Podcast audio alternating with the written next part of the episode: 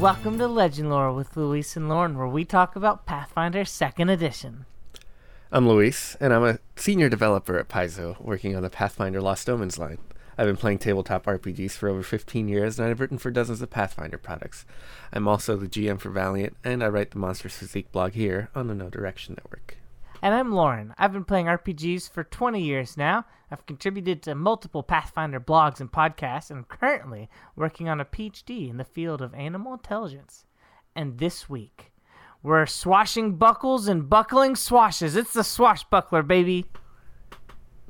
Yes, but before we get started, I always have to say that although we know a lot about what we're talking about when it comes to Pathfinder, we're not going to be providing any kind of official answers. We're here to offer advice, and you can use that however you like.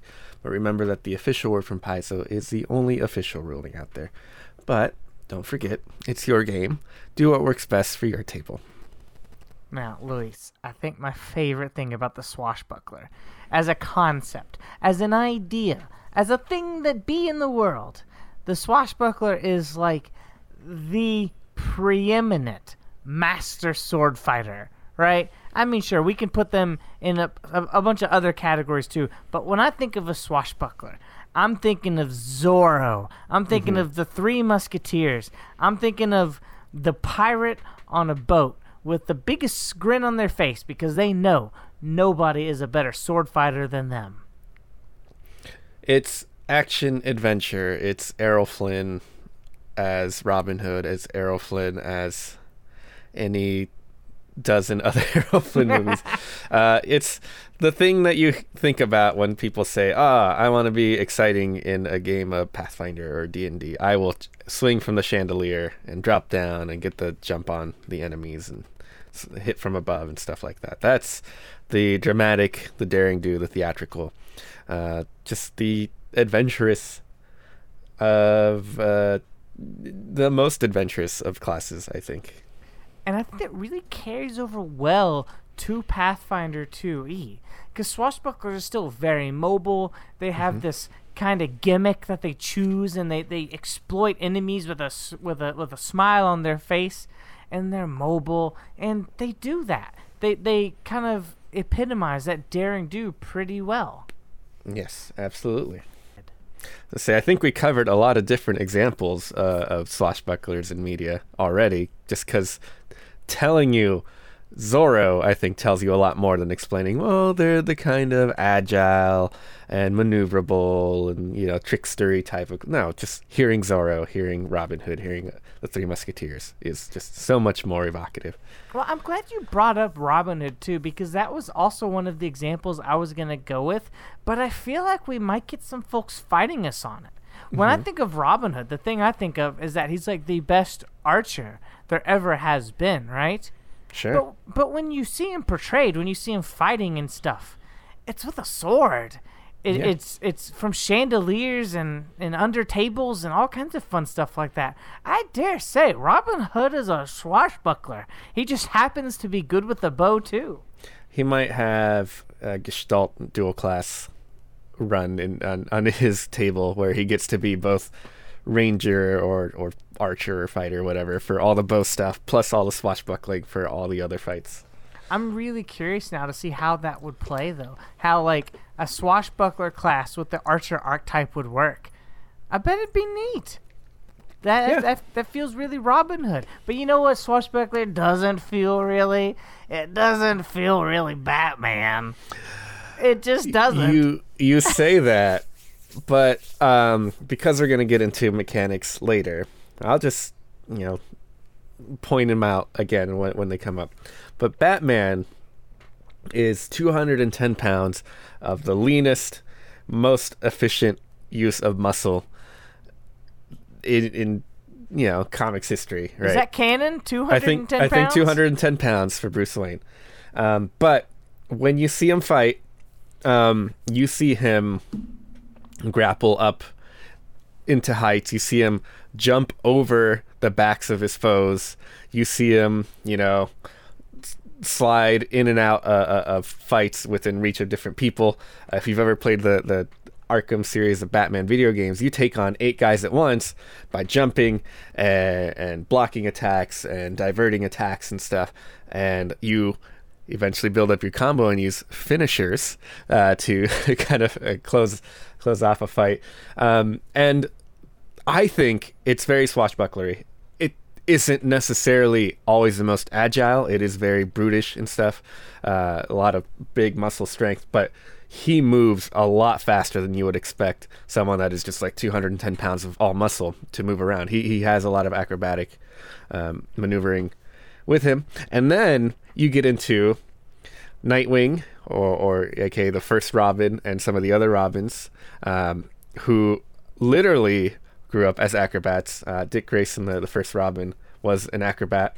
Uh, and, and as Robin, he would use his acrobatic maneuvers, and he remained kind of a lean, lithe guy later on in his career when he became Nightwing, and even when he took up the mantle of Batman. So he was an acrobatic guy that was technically Batman. Uh, and you know, if, if you really want to be like, well, Bruce Wayne is an acrobatic, well, Batman was still acrobatic, just as Dick Grayson's take on Batman, uh, doing all that. So there's a lot to it. Uh, it's not all just swinging from ropes and stuff, uh, but I don't think anyone could say, well, I've never seen Batman jump through a window and catch a bad guy midair in a very acrobatic style. No, he does that kind of stuff all the time. I think that's fair. I think you make a good point. I could definitely see Batman as a as a swashbuckler. The problem I'm having though is mm-hmm. that swashbuckler is one of the hardest ones to for the Viking test. Mm-hmm, yes. Like that's not really a Viking thing. They're more pragmatic, you know. But I, I do think I could see like a showboaty young Viking who has a like a claim to the to the throne, I could see them being kind of like uppity and like a little bit acrobatic. I could see them in like a dueling circle, like 13th Warrior style. You remember like the mm-hmm. dueling circles in 13th Warrior? I could see like some young showboat being like, you know, c- kind of braggadocious. Is that a word? Braggadocious. Braggadocious. Yeah, yeah, I could see that. I could see that. I'm going to say that I don't think it's the greatest fit for the Viking test, but you could probably make one or two Vikings that were swashbucklers, and I think it'd fit really well into the lore.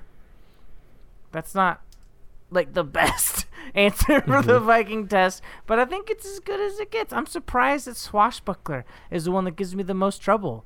Investigator was easier than this was. I I feel like if you think about Viking raids, right? Sometimes they have to scale things and, and, jump off things in ways that are a bit more akin to swashbuckler stuff, right? You could just say like, "Oh, that's just a fighter with athletics or whatever," but I, I think you can get away with being like, "Well, I did it in a swashbuckler way, just a little more agile, a little more uh, lithe and, and graceful." Maybe you have like the few Vikings on the raid that are the best suited to that.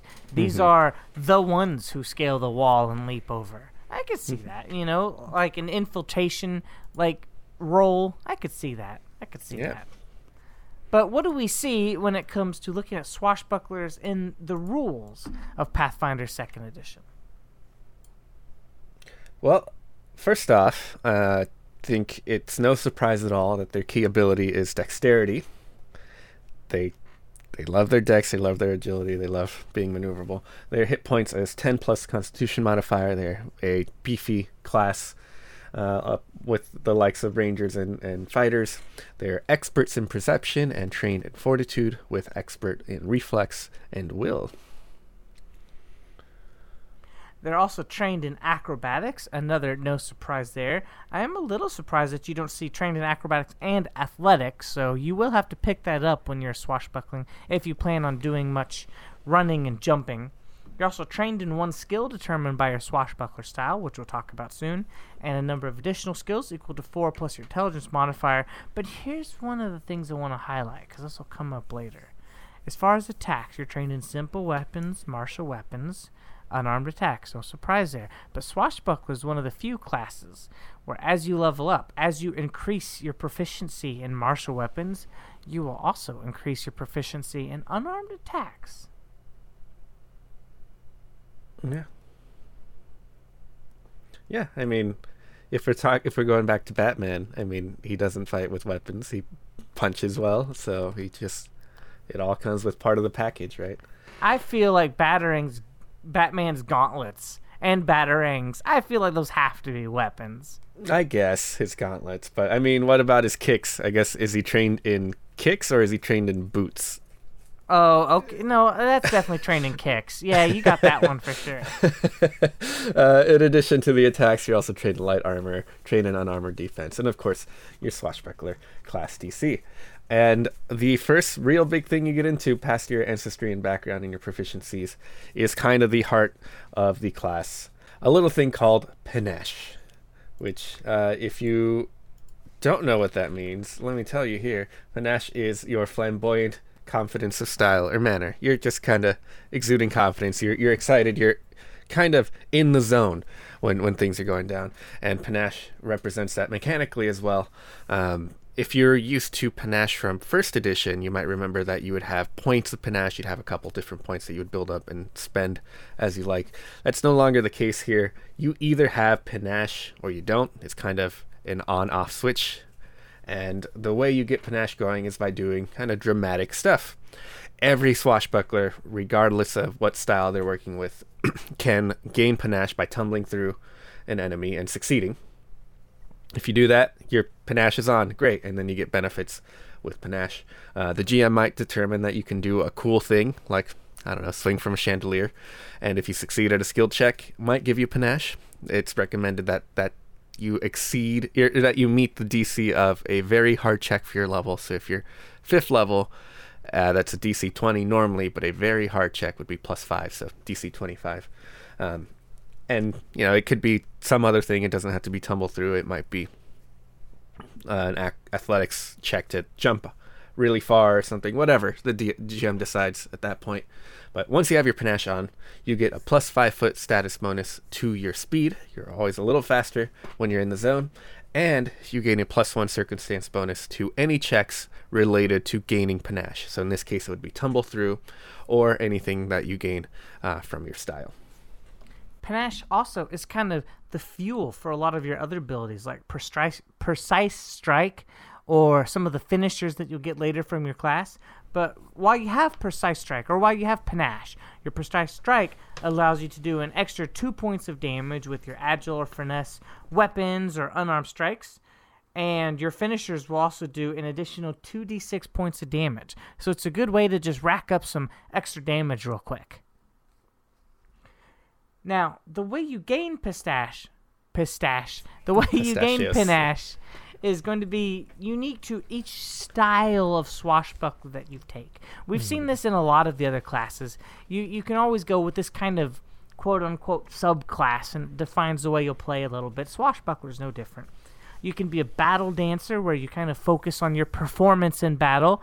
It obviously the, the name alludes to maybe dancing around the battlefield, but any way that you can use the word performance would work just fine for this.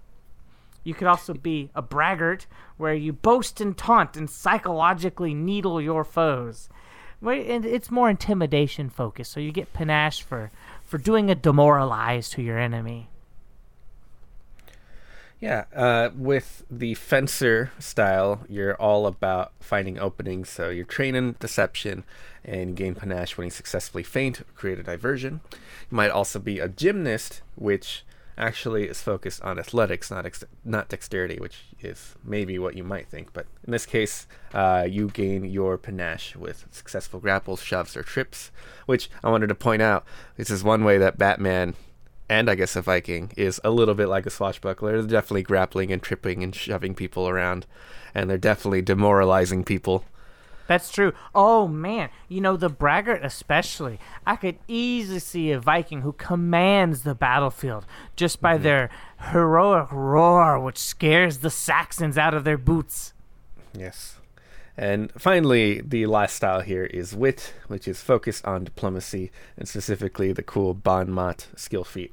Whenever you successfully bon mot someone in combat, you gain your panache. But as mentioned earlier, you can always try to tumble through as well uh, with panache. So tumble through plus whatever your style is also pointing you toward. Now, I mentioned earlier Precise Strike, but I didn't mention the actual Confident Finisher, which all swashbucklers have from level 1 going forward. Where you can make this finisher. It has the finisher keyword, so it will get that extra 2d6 of damage.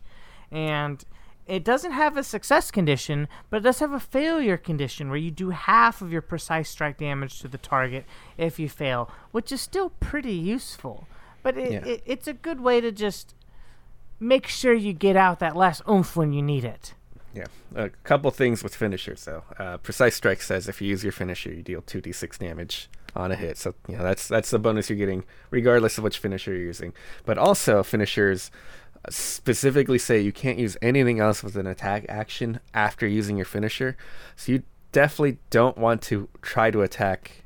You want to make sure you plan your, your, your turn in such a way that you have your finisher be your last attack in the turn. It might not be your last action. You might choose to demoralize or move or something like that, but you can't do any further attacks, and that includes things like grapple and trip. At third level, swashbucklers get opportune riposte, which is really just like attack of opportunity with more steps.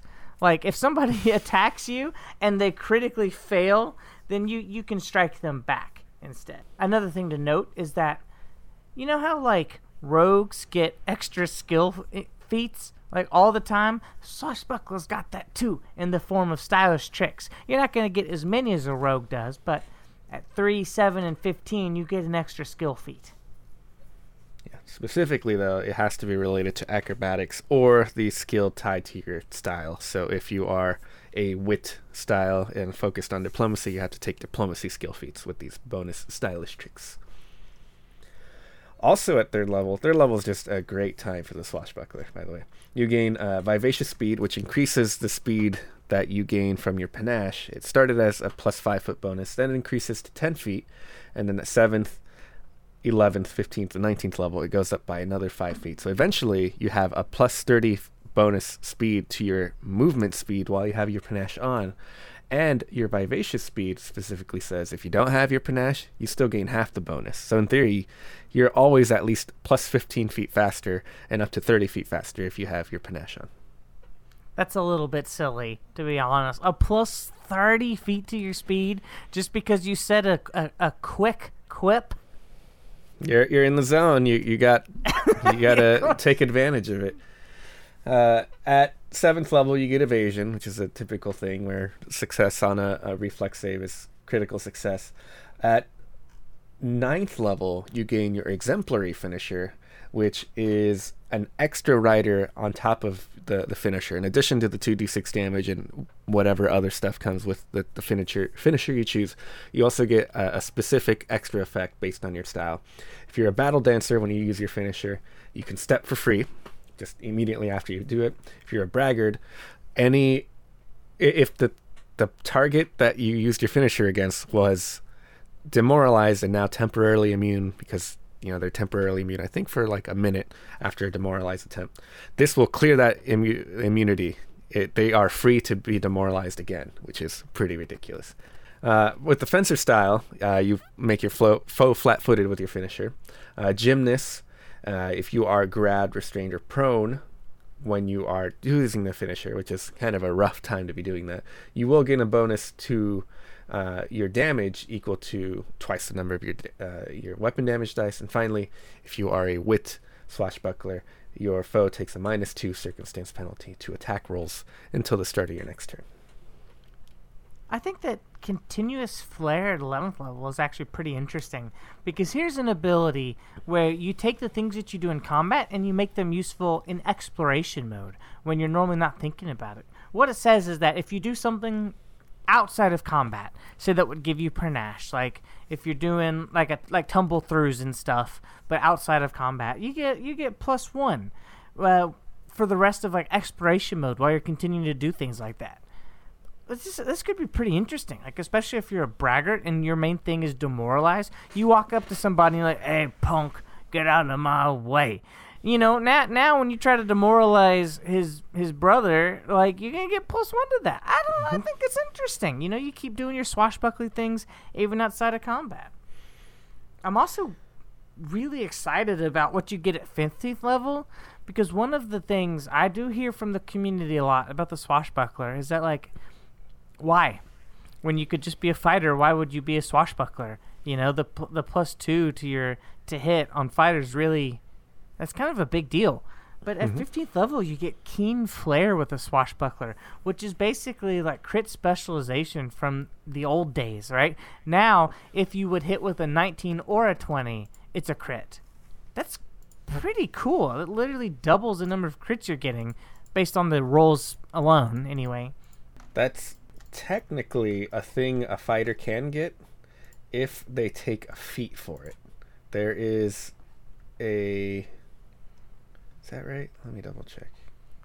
double check that. Yes, fighters Savage, are already Savage Critical, a, an 18th level fighter feat. So you you would get this earlier than than than and for free Uh, and for free, yes. At 18th level, if you take Savage Critical, it's the same effect. 19s can be crits. If they, they hit, they automatically become crits.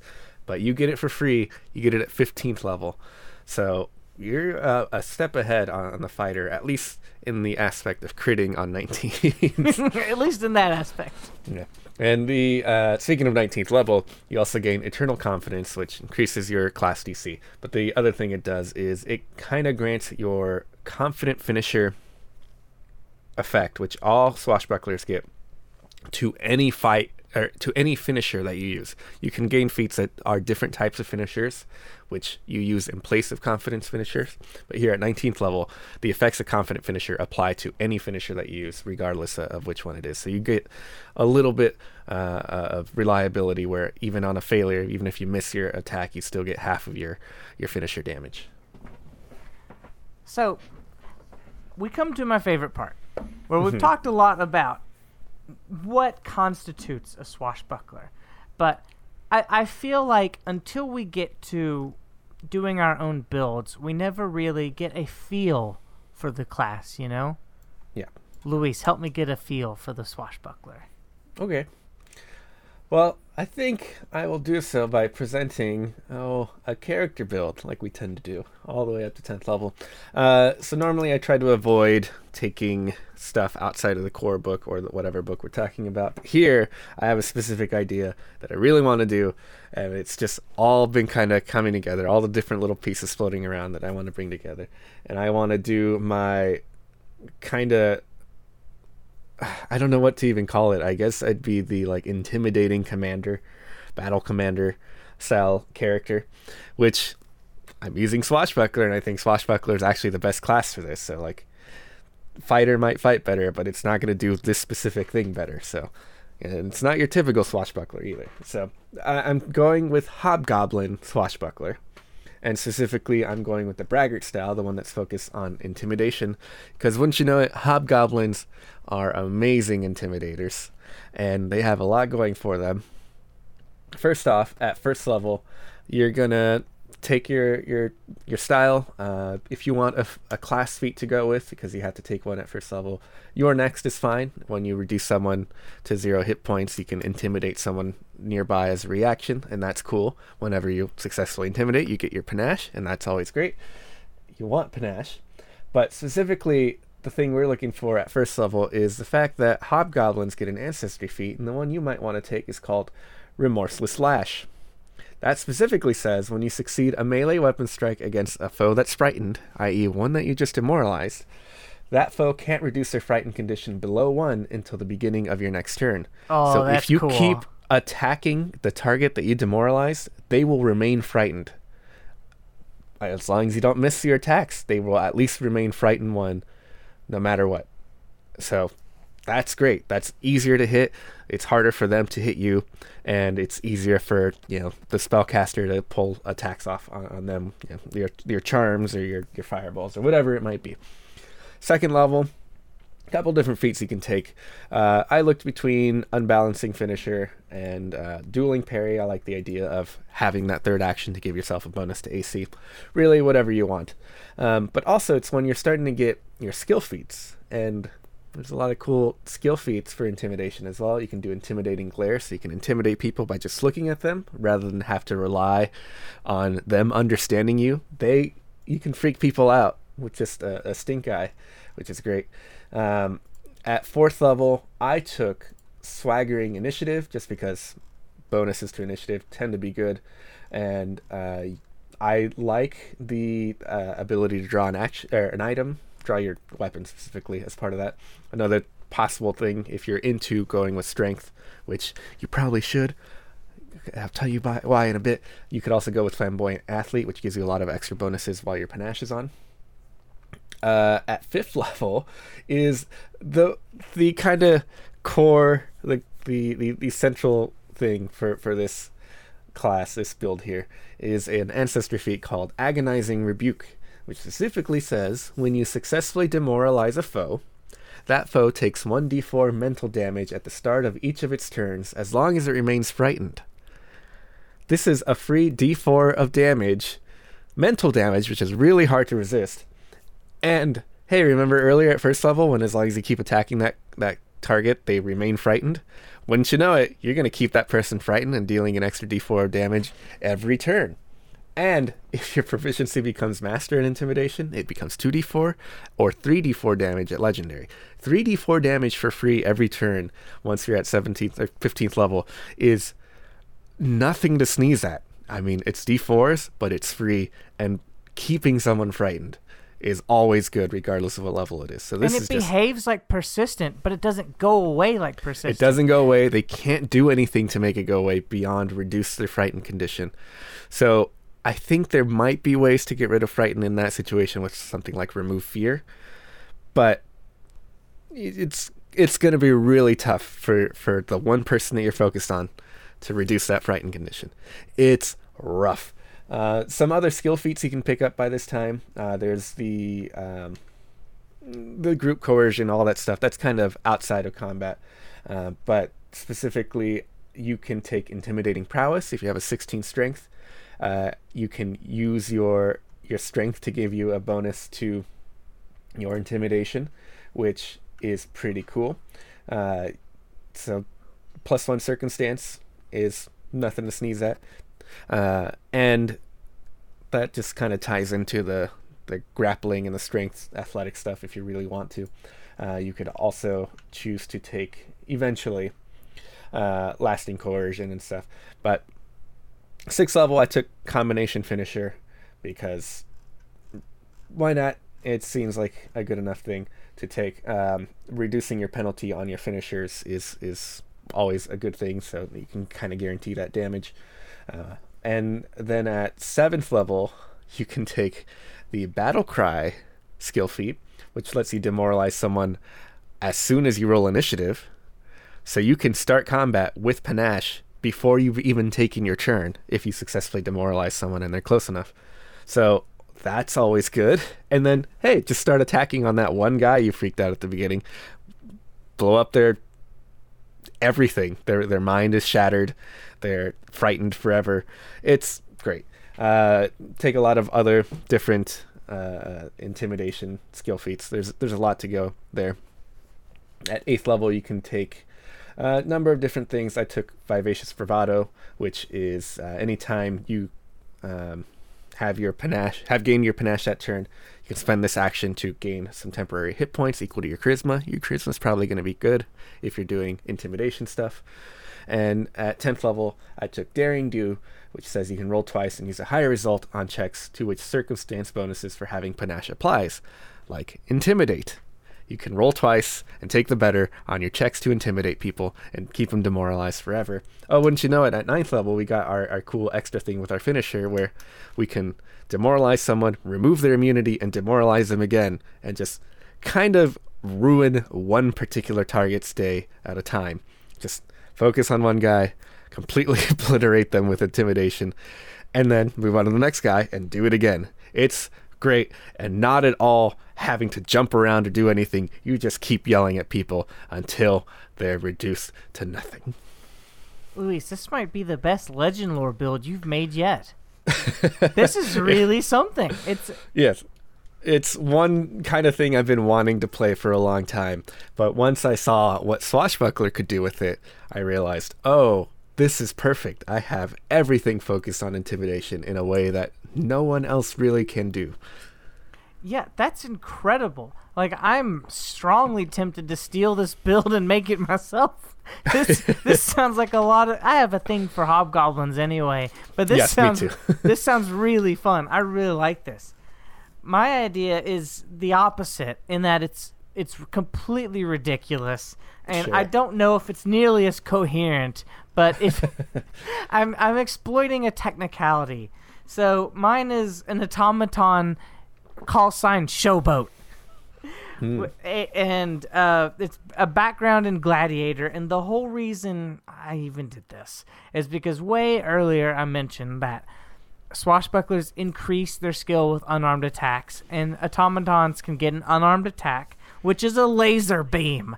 And I just want to be really good with a laser beam. Mm-hmm. So I took.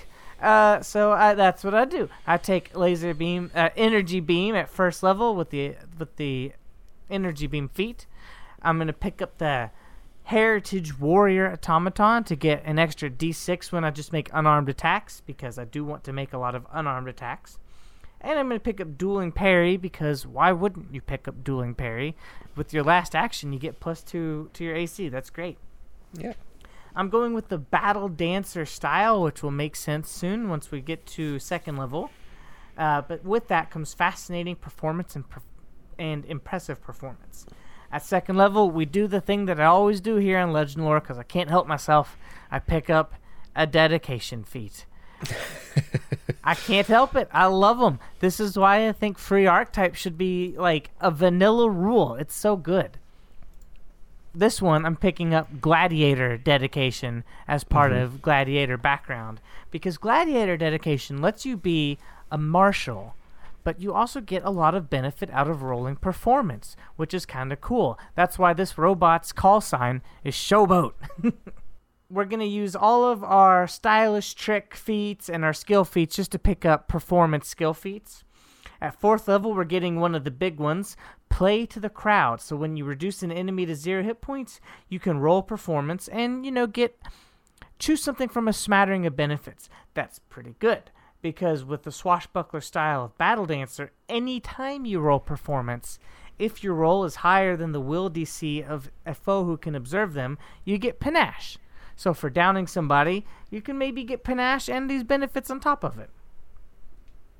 At fifth level, we're going to take integrated armament just because I think it's really cool for your swashbuckler to have, like, or for your robot to have, like, a built in rapier or something, you know? Mm-hmm. Like this extendable antenna, which is actually a sword. I, know, I think that kind of stuff was cool. Maybe it's just me. Sixth level, I'm sticking with the swashbuckler class and picking up attack of opportunity purely because I have a soft spot for it in my heart. Eighth level, I'm picking up Call Your Shot, which just gives you another benefit when you do play to the crowd. So instead of getting like temporary hit points or something, I can choose the creature within 30 feet and make them frightened with my performance check on top of getting panache from it. And at 10th level, we're getting Dueling Dance just because I think it helps where you're just constantly under the effects of your dueling parry. So I don't know if this is as coherent as yours, but yours isn't a robot with a laser beam. No, And- it definitely isn't. so yeah that's what i came up with and i'm really excited about it even if it isn't going to be as uh, as effective as yours i still like it a lot I think if they work together, uh, Hobgoblin and Robot just kind of ruin most anyone's day that they encounter. if they're able to work together i would have a lot of questions which is a good thing because next up is questions from our from our users and patrons from patron dom in your opinion is it important to get your finisher off as soon as you can when you have panache or is it the bonus damage st- speed and skill worth holding on to Well, for the most part, in combat, the you're gonna be good at the things that are gonna be giving you the the bonuses to. Sorry, you're gonna be good at the things that give you your panache. So you're gonna be good at your intimidate. You're gonna be good at your athletics, whatever it is. Uh, plus one will help a lot, but it's not gonna make or break. Like, oh, I needed this plus one to to uh, really uh, succeed at these things.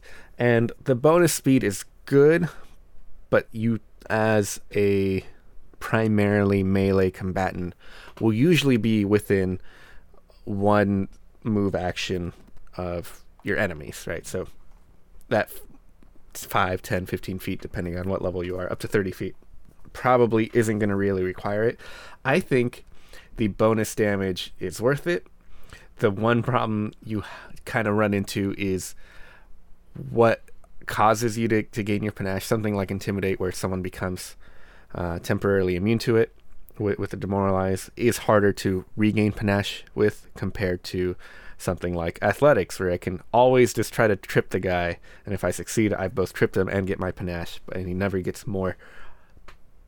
It never gets more difficult to trip, trip your opponent. So I think for the most part, I would always try to go for the finisher, because that extra damage is good, uh, and you might get ex- extra stuff based on your finisher depending on what you're going with, but it, it does depend on your style. Um, tumbling through every turn is technically something any swashbuckler can do, but that might get kind of old. Uh, yeah, so really up to you, but I think generally lean towards doing the finisher more more than that. I'm ready to double down on it being based on your style. If Mhm. you're if you're a braggart and you get panache from inti- demoralizing somebody, you can only demoralize somebody once, right? And if this is like the big boss and you actually pull off the demoralize, I think you hold on to that panache because you're not going to be able to get it back. And until you hit ninth level and you get that special thing that lets you do it again. But That's true. We're, Un- we're talking general tactics. Yeah, I think, yes. like if if your panache is something you can easily get back, if it's tumble through, if it's rolling performance, I think you just do your finisher as soon as you can. But if it's not, if it's one that's a little bit harder for you to get your panache back, I would definitely hold on to it.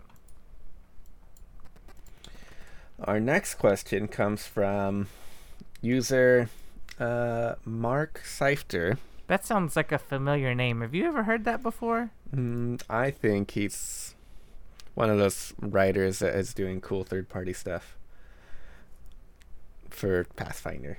Mm, kind of up and comer. Up and comer. Yeah. Keep your eyes He- on this one, folks. he asks, uh, why do you think the swashbuckler was so popular and highly regarded during the APG playtest, even though it was a pretty big departure from the original version in, in first edition?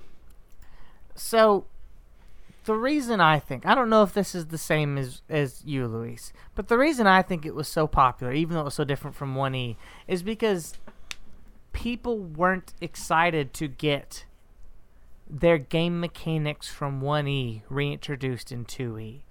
They were excited to get the concept of the swashbuckler mm-hmm. brought over from One E to Two E, and that's going to get anybody excited if you're a big like fan of that you know it's not really about the mechanics it's about the concept and suddenly here's derring-do here's earl flynn is that did i get that right Errol Flynn. Errol Flynn. I was close. Earl. Yeah. Here he is, you know, Robin Hooding it up, swashbuckling it up, and that's cool. You know, and people who grew accustomed to their swashbucklers from first edition, maybe they couldn't find the same character in the fighter. Maybe it wasn't a good enough facsimile. Mm-hmm. I think that's a big part of it. I think another thing is mechanically, you get to express your yourself in more ways than I think the original Swashbuckler did. Um, I feel like first edition Swashbuckler was very much your Dex and only Dex, and you only do the Dex stuff. But here now you can kind of focus on well, I can with the different styles, I can choose to be more athletics focused and and have strength as my other thing, or charisma as my other thing with you know diplomacy or intimidation or deception or performance. So there, there's a, a few different ways you can play them uh, to kind of lean into a different type of swashbuckler depending on what you want instead of just being forced to only Dex and that's it, which I think helps a lot. You know, having options helps a lot of people. But I think the biggest thing, at least for me, I mean, there's no way to actually prove this, uh, but it feels like a lot of the people that were playing PF2 at the time that the APG playtest came out, the the majority of the population for the, the fan base was not people who played first edition Pathfinder. I think PF2 brought in so many new people, and there are definitely people who were playing first edition. But so many new people that they didn't know what the first edition one played like. So this is brand new to them, and this is just exciting. It's a brand new class, and it plays well. It was, you know, well designed. Didn't need too much more work to get to its final state. So it was just a kind of exciting new thing to play with, and they had no rose-colored glasses on, and they had no previous expectations of what a swashbuckler should do. This feels like a swashbuckler. It's a new class. I'm excited. That's pretty good. From user Crass Knoll, please provide examples that aren't pirates or the Three Musketeers. Would love to show how the swashbuckler is a braggart or a fighter or a scoundrel, etc. Well, I think my hobgoblin covers braggart pretty well. like just a Yeah. yelling guy. Um, is it an archetype that you see a lot? I think so. Um, there are definitely like fighters out, you know, combatants out there that use intimidation and mind uh, games and, and mental tactics more so to get into people's brains and use that to win a fight than they would uh, with just outmaneuvering them in, in combat. Batman does that. He plays into people's fears a lot, and I think that's a perfect braggart. What interests me about this question is that I'm not really confident in any answers for it. Mm-hmm. Because when you say examples that aren't pirates or musketeers, those are two concepts, right? Like two, these are things you can be. We can write swashbucklers all day long who aren't pirates or musketeers, and we can make them good, we can make them fun. But can we make them concepts? Like, like what kind of concepts could we make to be a swashbuckler that isn't a pirate, a musketeer, or just some random one-off adventure that we wrote up? And that's where I don't know. This is one that I'm actually gonna lose sleep over and think about. It sounds like you're saying something like the swashbuckler is so tied to the themes of like pirates and musketeers. It's kind of hard to go beyond that. Yeah. I mean, when we look at Robin Hood, like, was he not just like an, an outlaw musketeer, really? Yeah. Yeah. You he didn't know? use a musket, but it effectively fights the same way. Yeah, and it just feels like it's just so tied to these concepts. Like e- each of the things, like braggart, this is just a musketeer, but I intimidate. Mm-hmm. Battle dancer is a musketeer, but I do flashy moves or like dance moves or something. You know, all of them are musketeer, but you know, it's hard to it's hard to pull away from that. The the duelist core at the the center of the swashbuckler. Now, you know, Vanessa had an interesting one where the swashbuckler that she plays in Three Ring Adventure is an acrobat more than anything else. That's kind of the concept of that character. But again, so that's a one off. It's hard to say mm-hmm. that swashbucklers are acrobats. Like, I mean, maybe, but it's I think not. they're acrobatic, but they're not necessarily always acrobats. Yeah. Yeah. yeah. So I don't I don't have a good answer for this, but I think Mm-hmm. that means that it's a question which is particularly worth thinking about and discussing. This is something I, w- I really want to see the community talk about and see what you guys can come up with. Moving on to our next question from our patron Relkin, uh, who mentions that they wouldn't mind seeing our take on how or if it's worth it to integrate firearms into your swashbuckler for that ultimate pirate style, that pirate flavor. Well, one of the pirate styles, or pirate styles, one of the gunslinger styles involves using, you know, a one-handed weapon with your pistol. I mean, that's a perfect fit for being a gunslinger with a swashbuckler archetype, or Yeah. going vice versa with that, being a swashbuckler with the gunslinger archetype. As far as worth it, well, that's that's perhaps the easiest question there is. Do you think it's cool? Then it's worth it. And what I like about Pathfinder Second Edition is that most of the builds you can cook up will always be worth it in a game mechanic sense. It's just what mm-hmm. do you think is cool enough? I think it's cool. I, I'd play that all day long. I have a pirate that's kind of, yeah, I do. I have a pirate gunslinger, which is kind of based on that. I just didn't use a swashbuckler archetype, but I easily could have. Yeah, mechanically mixing the two. I mean, there's nothing that says because of your your training with weapons that you can't use firearms. They're all technically martial or simple or advanced weapons, just like anything else. Um, another thing mechanically going for both of them is that gunslingers and swashbucklers both use dexterity because of ranged stuff. Um, so you're already having dex as your cl- key ability score for your class. It's going to help you out. You don't have to use your gun every turn. It might just be the thing that you save to hit someone from a distance and then close that gap and rely on your sword for the, for the rest of it or, or hit the range, uh, the flyer or whatever. I think a lot of people in real world combat fired a gun once and then resorted to other weapons for the rest of their combat until they had an opportunity to properly reload because it takes a while to do that. Um, and if you want to express this with classes and stuff, honestly, I think you're probably better off taking a gunslinger with a swashbuckler archetype multi-class than going the other way around if you want to focus on guns. If you don't want to focus on guns, if you just want it to be an addition, just give yourself a gun, buy a gun, and, and fire it every once in a while. Well, yeah, yeah, I think so. The nice thing about taking the gunslinger archetype, though, is you get access to those nice reloads, you know, which Mhm. are so action efficient. Mm, nom, nom, nom, nom, action efficiency. Our next question is from patron Debrick Wookie. Is the scout dedication the best dedication for a swashbuckler? Uh, depends on what you want to do.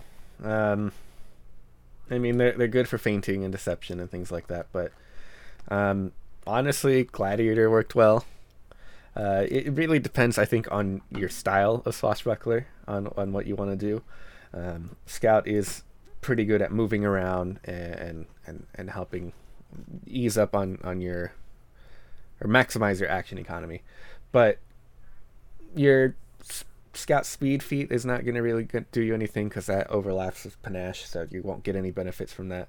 Um, really, um, it's good if you want to do a thing that focuses on, on what the scout is good at. I don't necessarily think it's the end all be all for archetypes that you take as a swashbuckler. I'm a little bit biased here.